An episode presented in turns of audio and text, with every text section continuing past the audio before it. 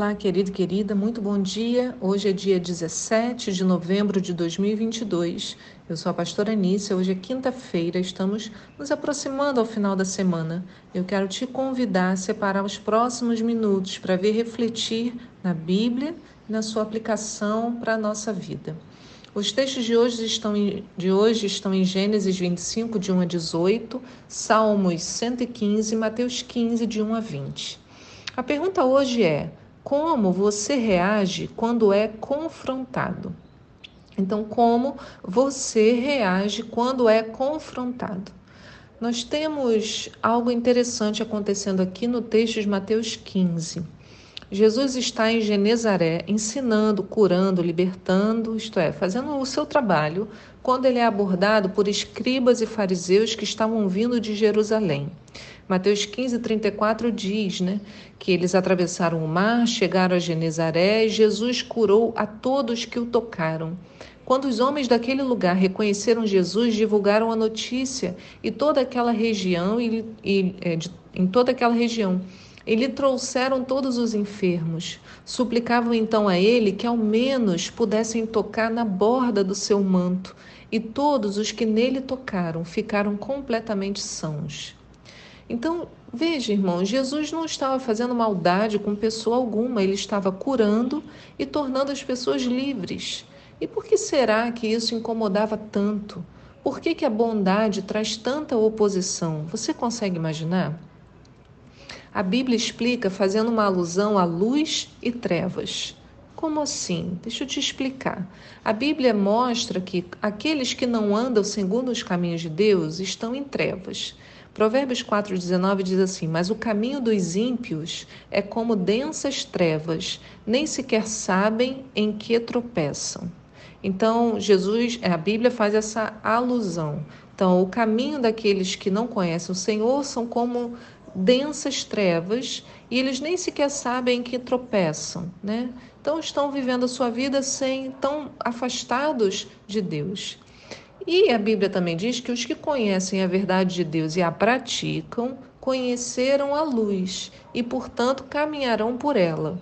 Em João é, 8,12 diz assim: Falando novamente ao povo, Jesus disse: Eu sou a luz do mundo. Quem me segue nunca andará em trevas, mas terá a luz da vida.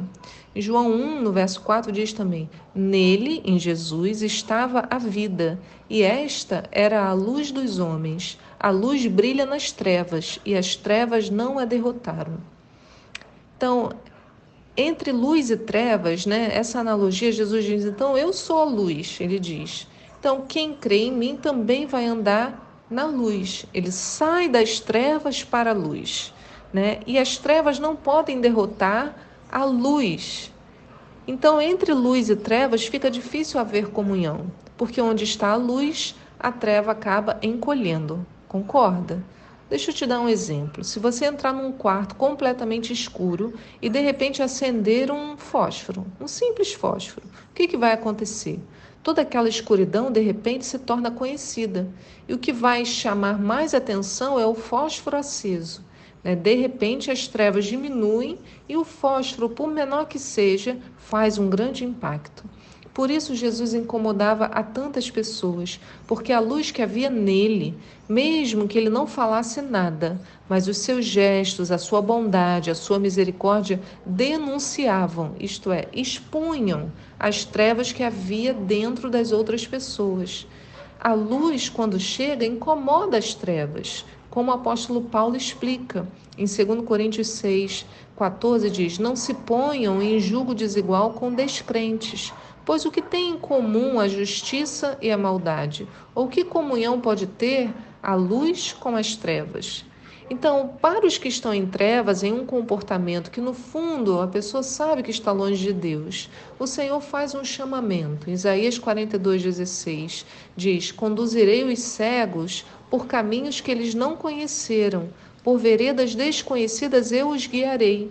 Transformarei a luz transformarei as trevas em luz diante deles e tornarei retos os lugares acidentados. Essas são as coisas que farei, não os abandonarei. Queridos, essa é a promessa de Jesus. Né? Eu não tenho que olhar para quem está em trevas e falar, esse aí está em trevas. Porque Jesus não olhou assim. Ele olhou, vou conduzir os cegos por caminhos que eles ainda não conhecem. Quer dizer, há uma oportunidade de transformação. Transformarei as trevas em luz e tornarei reto os lugares tortos. Então o Senhor olha para uma vida que está distante dele, talvez é, na escuridão, toda torta, e ele fala: Eu torno reto essa vida. Ele diz que não abandonará essas pessoas. Agora, Jesus também chama atenção, isso ele fala para os que estão nas trevas, mas ele não fala só para os que estão nas trevas. Jesus chama a responsabilidade os que também estão na luz.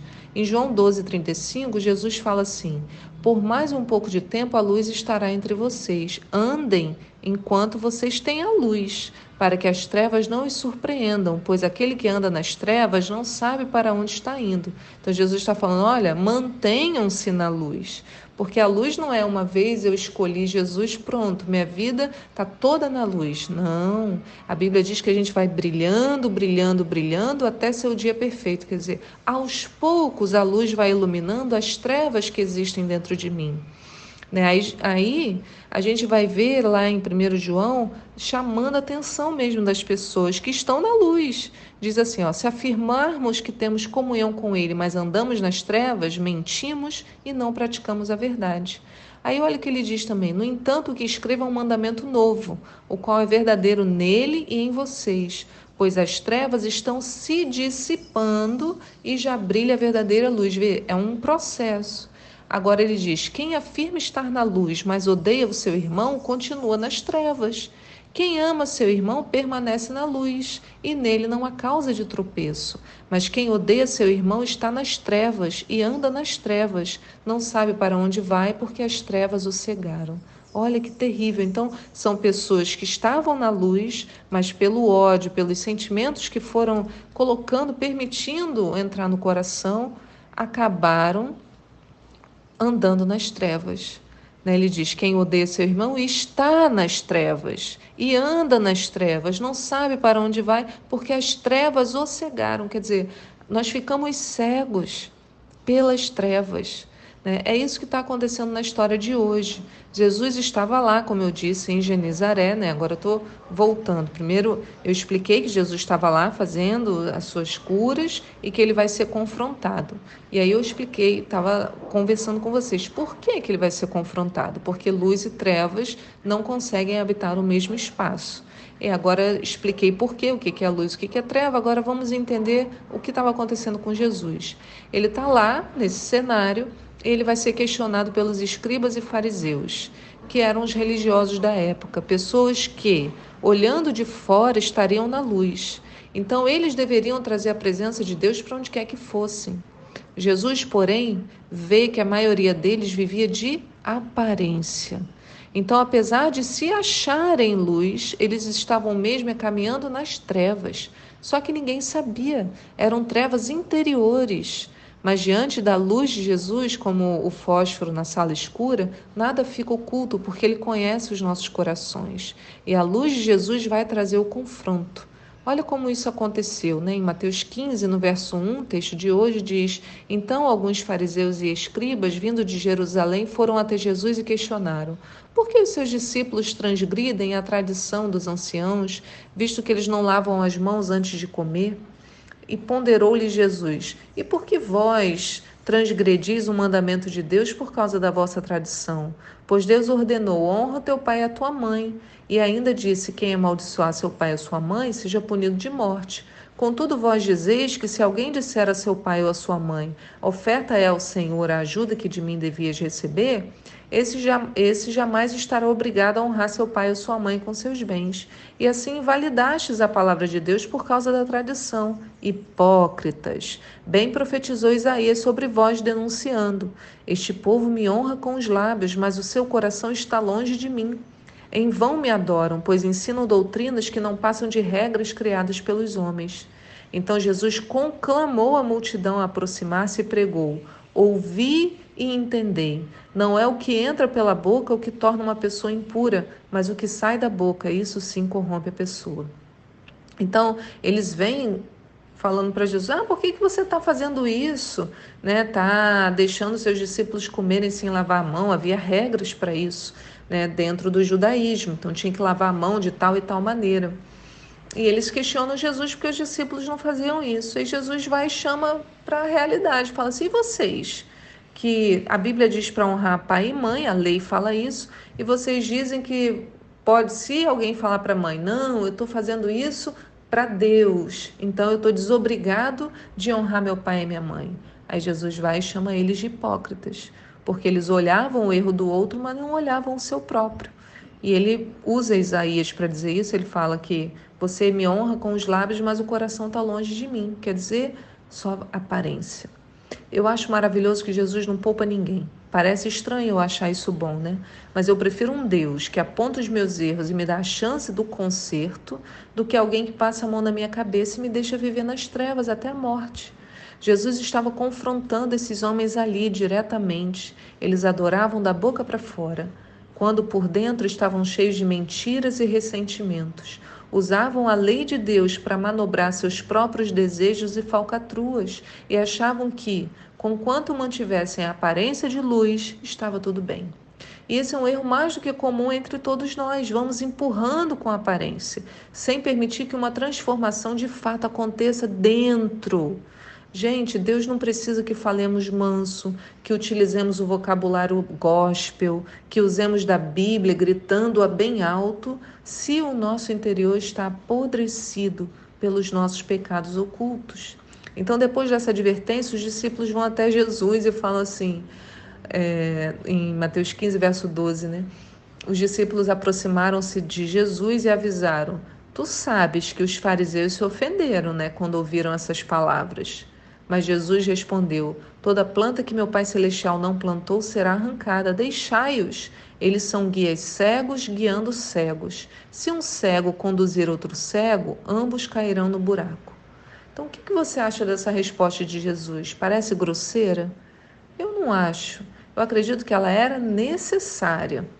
Os escribas e fariseus, diante do confronto com a verdade, ao invés de se analisarem, o que, que eles fizeram? Se ofenderam diante da possibilidade de mudança, de correção, né? porque eles podiam parar, nossa, é isso mesmo, a gente vive uma vida de mentira.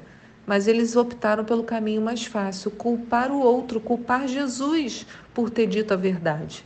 Então, além disso, era importante que eles fossem corrigidos, porque muitas pessoas ali colocavam estes homens no lugar de Deus. Nossa, ele parece um santo.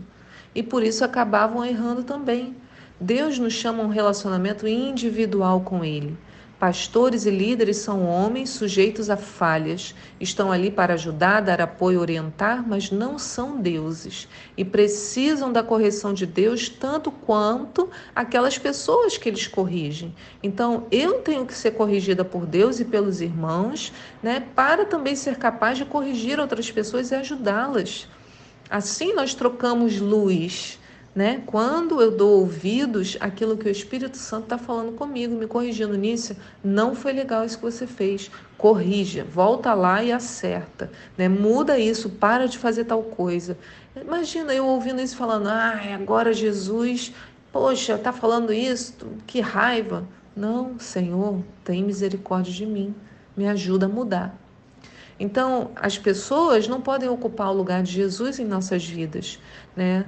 Mas nem os discípulos entenderam bem o que Jesus queria dizer. Eles perguntaram a Jesus e vão receber a resposta, né?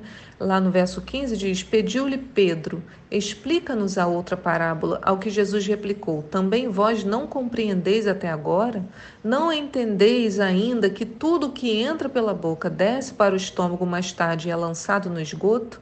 Entretanto, as coisas que saem da boca vêm do coração e são essas que tornam uma pessoa impura, porque do coração é que procedem os maus intentos, os homicídios, o adultério, as imoralidades, os roubos, os falsos testemunhos, as calúnias e blasfêmias. Essas coisas corrompem o indivíduo, mas o comer sem lavar as mãos não o torna impuro.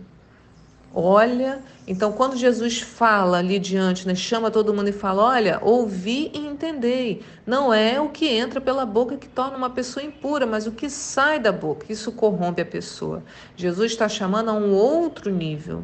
Ele está dizendo: Olha, o problema está dentro, no coração, porque é do coração que procedem todos os maus intentos. Então, eu preciso de uma mudança no coração. Não basta a aparência de ir lá e cumprir a, a norma, a regra. Ela é importante para nos ajudar a conduzir nessa terra, mas sem uma transformação, né? Ser luz é ter o coração transformado. Nossa aparência de pureza e santidade para nada se aproveita.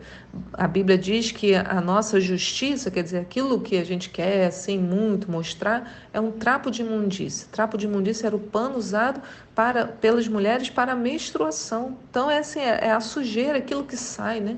É apenas um engano a nossa aparência. E o pior, não enganamos apenas as pessoas, mas a nós mesmos também. E isso é perigoso, porque um coração cheio de maus intentos, como Jesus aqui aborda, que não clama por misericórdia, certa, certamente levará a pessoa à morte a morte espiritual, mas até a morte física, né? dependendo do envolvimento. É algo sério. Precisamos compreender essa verdade ao sermos confrontados por ela, ao invés de ficarmos escandalizados. Devemos parar, refletir e escolher o caminho da luz. Então, às vezes, olhamos tanto para as outras pessoas, como esses homens estão fazendo, julgando todo mundo, quando dentro de nós há trevas e essas trevas precisam ser tratadas. A Bíblia diz no Salmo 119: A tua palavra é lâmpada que ilumina os meus caminhos e a luz que clareia o meu caminho. Isaías 9 diz: O povo que caminhava em trevas viu uma grande luz. Sobre os que viviam na terra da sombra da morte, raiou uma luz. Essa luz está disponível para mim e para você. Eu não preciso ter medo dela, né? Talvez a transformação que eu espere na situação, nas outras pessoas, comece com a transformação dentro de mim, porque é a única que efetivamente eu posso fazer, a que está em mim, tirando as trevas que estão em mim. E isso Deus vai fazendo com cada um de nós. Eu não consigo tirar as trevas que estão no outro, mas eu posso escolher retirar a escuridão que existe dentro do meu coração. Que essa palavra encontre uma terra boa em você, né? E ela te traga esse confronto, um confronto que às vezes dói, mas dói para o bem, porque uma vez abandonado e transformado, nós vivemos uma vida leve na presença do Senhor. Que Deus te enche, eu oro, Senhor, eu te peço Deus, ministra o coração de cada um esse desejo, Senhor, inclusive ao meu coração, de transformação, de mudança, Senhor, para que possamos ser luz, ter a tua luz em nós, em nome de Jesus. Amém. Que Deus abençoe seu dia e eu te espero aqui para um próximo devocional. Tchau.